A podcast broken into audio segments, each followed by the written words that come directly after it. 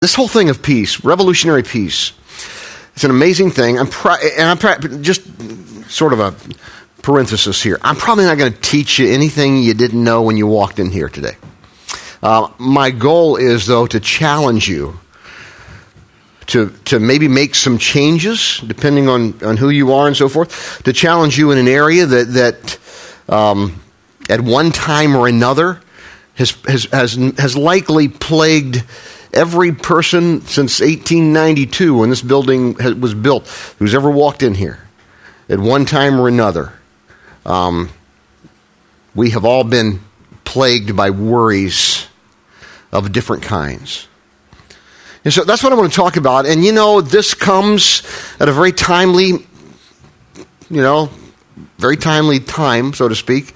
Um, probably don't need to hear this on Sunday from the pastor, those of you who are in the world of finance, but there's some crazy stuff going on. And uh, I'm not a huge uh, I'm not a huge finance person. Since living here, I'm following a few things, and I have um, on my cute little iPhone here, I have the uh, stocks and so forth. Every day the stocks, and I just because I know so many people are so involved, I, will check that. And uh, when you see a whole lot of red numbers, I've learned that that's not really good, you know. And lately, I'm looking at that thing and I'm thinking, ooh, that's not good. Dow was up 96 Friday. Okay, um, so you know, I, I you know I know it's a tough time for a lot of people.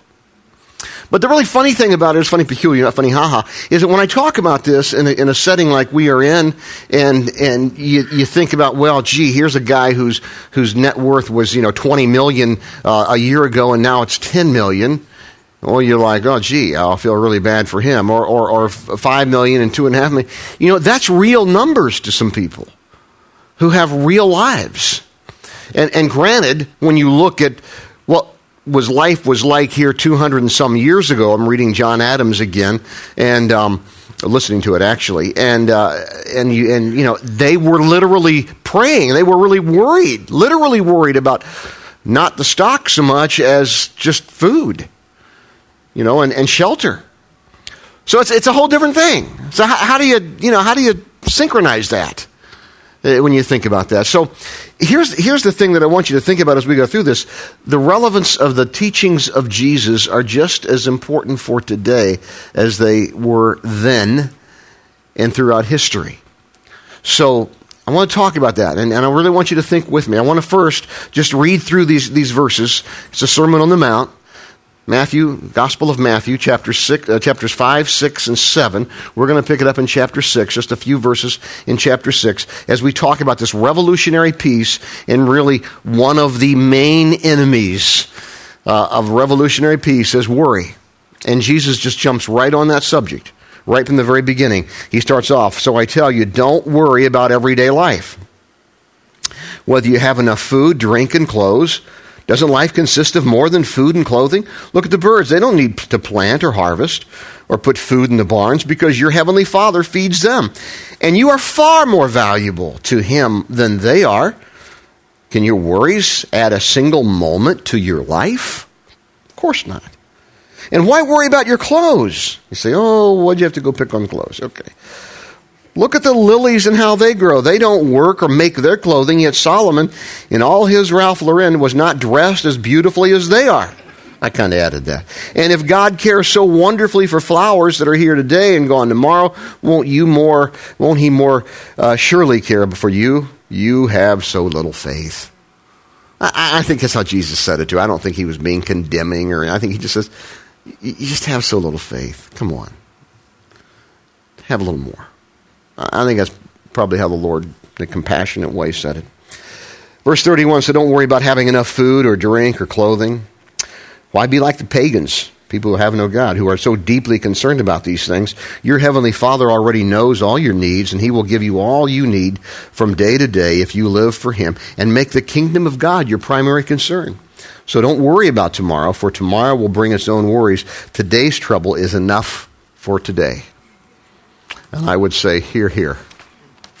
Here, here to that. So here's what I want to do I want to talk about revolutionary peace and how we experience it.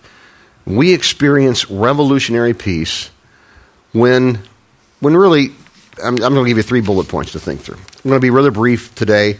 Uh, we have a very uh, because I need to. We're going to have a, our fourth our court. We do every fourth every four times a year. We do a finance report, and we're having our fourth quarter of last year financial report from Rob. Uh, so I'm going to be brief here, but um, I'll tell you more about that in a second. But I want to just settle on three basic bullet points, and we talk about how uh, when when we experience revolutionary peace. Okay, here's what has to happen for that. Three things, very simple. We get settled on providential provision. We get settled on providential provision. See, what do you mean? What do you mean by that? Get settled. All right. Go back to verse twenty-five just a minute. I tell you, don't worry about everyday life, whether you have enough food and, drink and so forth. He says, um, and then verse twenty-six. Look at the birds; they don't need plant uh, to plant or harvest or put food in the barns, because your heavenly Father feeds them, and you are far more valuable to Him than they are. And then he says in verse 32, Why be like the pagans who are so deeply concerned about these things? Your heavenly Father already knows your needs. Here's what I mean when I talk about providential provision. You know, as a follower of Christ, as a, as a, person who trusts God, you have, to, you have to come to grips and what I call get settled on the fact that, that our daily needs are met by our Heavenly Father. And I don't care whether you're check or stock or whatever, however it is you get paid. I don't care whether it's the chairman of the board uh, that signs that check or you sign your own check or, or whoever. You know, bottom line is that's still God. He gave you the opportunities. He gave you the education. He gave you the, the, the, gifts and the talents. He gives you the, you know, obviously you can think about the different opportunities you've had in your life. I promise you, I don't care who you are, you can think of a few God-like moments. How you got there. How did I get this particular position? How did I get this particular deal? You know, and we have to come to get grips with this truth, get settled on it is God, providence, the providence of God, His provision that makes this thing happen. And, and, as I was saying earlier, and I want to give a word of caution on this whole thing because some of our needs are different. And, and I'm, I'm, going to give you a little bit of a pass on the word need. What does that mean, needs? Because there's, there's needs and there's needs. And, and the people that were here 100, 200 years ago and who were just really trying to feed their families, literally, and what we have going on today, is that different? Well, see, here's the issue, and I've, I've been around I've been fortunate in my life as, as a pastor to be around um, the world of finance. I still don't understand it. But the people who are in the world of finance, whether I was here, whether I was in Vail, where I had a lot of friends, and, and um, all kinds of different things going on with the world of finance, or even in D.C.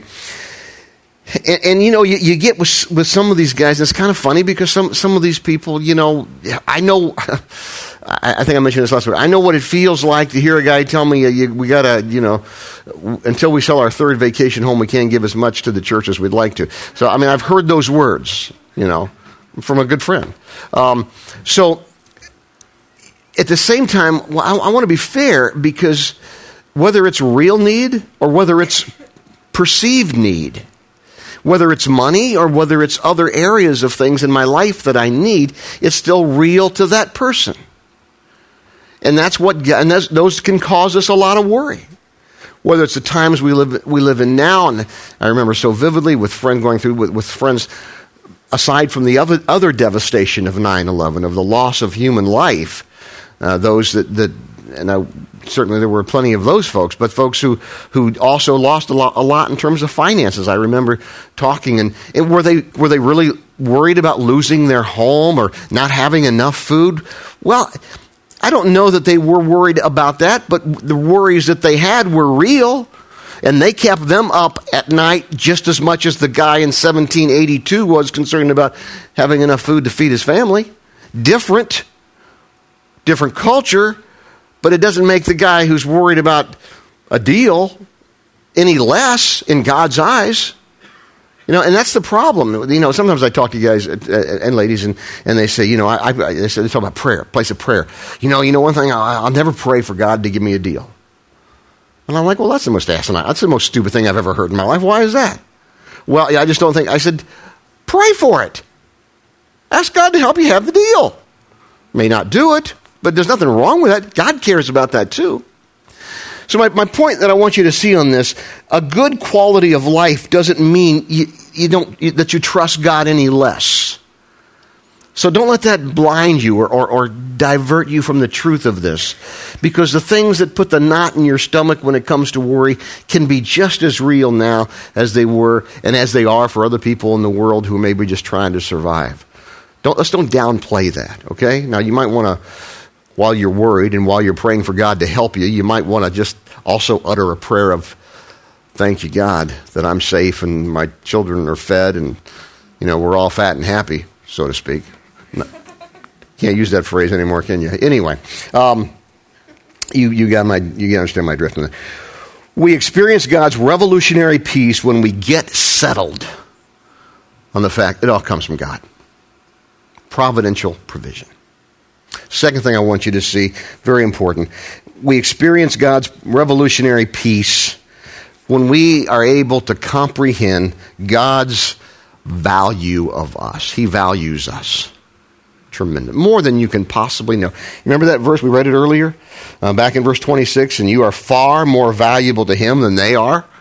You know, back in uh, chapter 6, verse 26 there. Look at the birds. They don't, they don't need to plant or harvest. And you are far more valuable to him than they are. It doesn't mean that animal life isn't valuable to God, but there's a difference between human life and animal life. And he's saying you're far more valuable.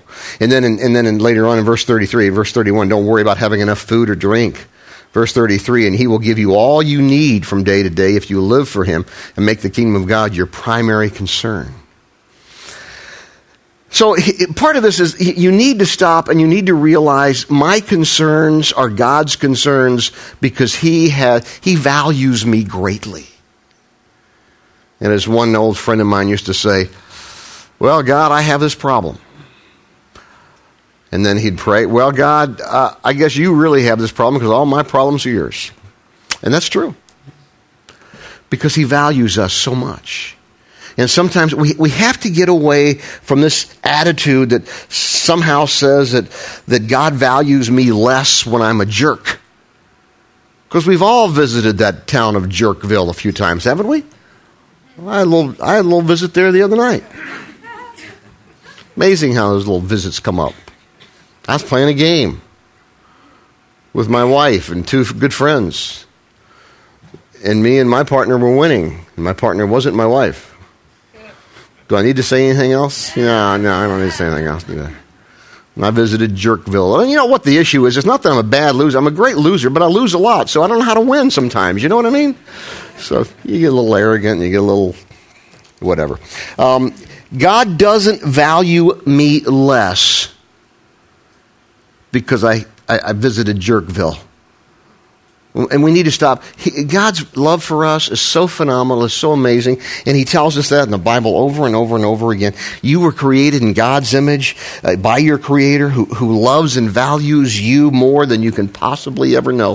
When you come to grips with that and you understand that and have that sort of settled down into your heart and mind, it changes how you live, it changes how you view life, it, it changes lots comprehend God's, how much God values us. He does. Just dwell on that. That helps the worry. Well, I guess He's going to take care of me then, isn't He? Yeah, He will. Maybe not in the way that you had in mind. Maybe not just like you thought. But He, he is going to take care of you. And you know that. Now, you know that. So live like it. Third thing, We experience revolutionary peace when we get settled on providential provision, when we comprehend how much God values us. Third thing is when we realize the imbecility of worry. Right? I mean, it's just an imbecile that gets all hung up on worry. And let me be the first to raise my hand and say, I've been an imbecile more than once on this issue. Watch this. Watch. Watch what he says. Verse 27. Can all your worries add a single moment to your life? Of course not. Why worry about your clothes? Look at the lilies. They grow. They don't work. Doesn't mean you shouldn't work. Doesn't mean you shouldn't plan. But he says, God, you know, God cares so wonderfully for the flowers that are here today and gone tomorrow. Won't he more surely care for you? You have, you have so little faith. Don't worry about having enough food or drink or clothing. And don't be like the pagans, basically. Verse 34 So don't worry about tomorrow, for tomorrow will bring its own worries. Today's trouble is enough for today. Hear, hear. Somebody used to tell me, I don't want to borrow trouble. I don't want to borrow trouble from next, next week. Because maybe, maybe it won't come, and maybe I won't even have to pay it back, you know? Um, you know, when you think about how, how just ridiculously crazy it is to worry, think for a moment, just, just take a minute. Think about, um, think about some of the outcomes of successful worrying. Just kind of take the opposite view of that. What are some of the, what are some of the successful outcomes of worrying?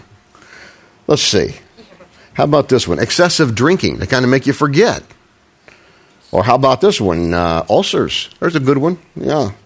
How about eating disorders? OCD, quick temper, inflexible, depression. Just some of those, some of the, some of the outgrowth of, of, of successful worrying. Listen, worry is stupid. It is a silent killer of energy, of heart, of enjoyment, and just plain effectiveness. And I speak as one who has a little experience with this subject. I think all of us, if we are authentic and if we're honest, understands the whole thing of worry and how it robs us of peace and effectiveness. And it may be about my, my job. It may be about what, what's going on right now with the economy. It may be about my kids. They'll drive you nuts, won't they? I mean, worrying about your kids. God. And you think, well, if I can just get them, get them raised, it doesn't get any easier, okay? Well, as if I just get them married. That doesn't help either. You're still worried. We got two great uh, in-laws, in-law, uh, in, son-in-law and daughter-in-law. You still worry about them. You know, and if you start thinking about it, and then they, then, then they start having kids. Now I find myself, okay, what's little McKenna, our newest granddaughter? How old? I just, I was late getting back up here because I had to walk her back to her car. She wanted me, she wanted granddad to walk her back to her car. And I just said, they can wait on me up there. And, um, um, you start worrying about that stuff. Somewhere here, you got to trust God. It's going to drive you nuts if you don't. It's also going to drive you to something else if you don't. I think the Apostle Paul was aware of Jesus' words. Listen to what he says Don't fret or worry. Instead of worrying, pray. Let petitions and praises shape your worries into prayers. Let God know your concerns before you know before you know it. A sense of God's wholeness, everything coming together for good will will come and settle you down. It's wonderful what happens when Christ displays worry at the center of your life. You know what? He'll take that knot in your stomach that comes with worry. He'll take that out when we understand that. Let me give you a couple of quick quotes. Because this whole thing of worry, it's, it really is. It, it, it, really is a stupid thing to do. You know that. I know that, even though we still do it. Um, but here's the real danger is what it does to us. It robs us of so much. Charles, I've got two quotes from two old preachers. You, got, you, know, you guys know I love quoting old time preachers. I love reading them. And, and uh, this is Charles Haddon Spurgeon preacher in England, London, in uh, 17, 1800s. Listen to what he says Anxiety does not empty tomorrow of its sorrows, but only empties today of its strength. Isn't that true? It just empties today of its strength. That's just such a great point. And another great, great old preacher, actually, uh, lived in my lifetime, at least for a while, uh, in London, Dr. Dave, Dr. David Martyn Lloyd Jones. Quite a guy, quite a story. But watch. Here he says it really clearly here. But above all that, says our Lord, can you not see that in a sense you are mortgaging the future by worrying about it in the present? Indeed, the result of worrying about the future is that you are crippling yourself in the present. You are lessening your efficiency with regard to today, and thereby you are reducing your whole efficiency with regard to that future which is coming to meet you. I don't know if you've thought about it like that, but I thought that's brilliant. That's what it is, right there. We're mortgaging the future. Are getting hung up on today. So, what's the answer to that? The answer to that is that we take him to Christ. Answer that as we come to the Lord and say, God, here I am again for the fifth time tonight. And I'm going to, you know, faith is refusing to allow the worries to set in. So, Lord, here I am again. I want to give it to you. I want to give it to you. And sometimes that's a bunch of times in a night, certainly in a year. Mortgaging the future by worrying about the present. I'm going to just, it, it really all comes down to Christ. I want to pray for you. Now, while I'm doing that, I'm going to ask the band to come on up because then I want I just want to tell you about what they're going to do. But let's just pray. God, we are so grateful that at the end of the day and at the in, in the middle of the night or in the middle of the day that we can stop and we can recognize, Lord, you are here. And I can give this to you. I can refuse. In faith, I can refuse to worry. It might be challenging at different times, and it may be a whole bunch of different times, but I can do that. As I trust you, Christ, with my life, both the present as well as the future, as well as things of the past. We thank you for that. In Jesus' name we pray. Amen.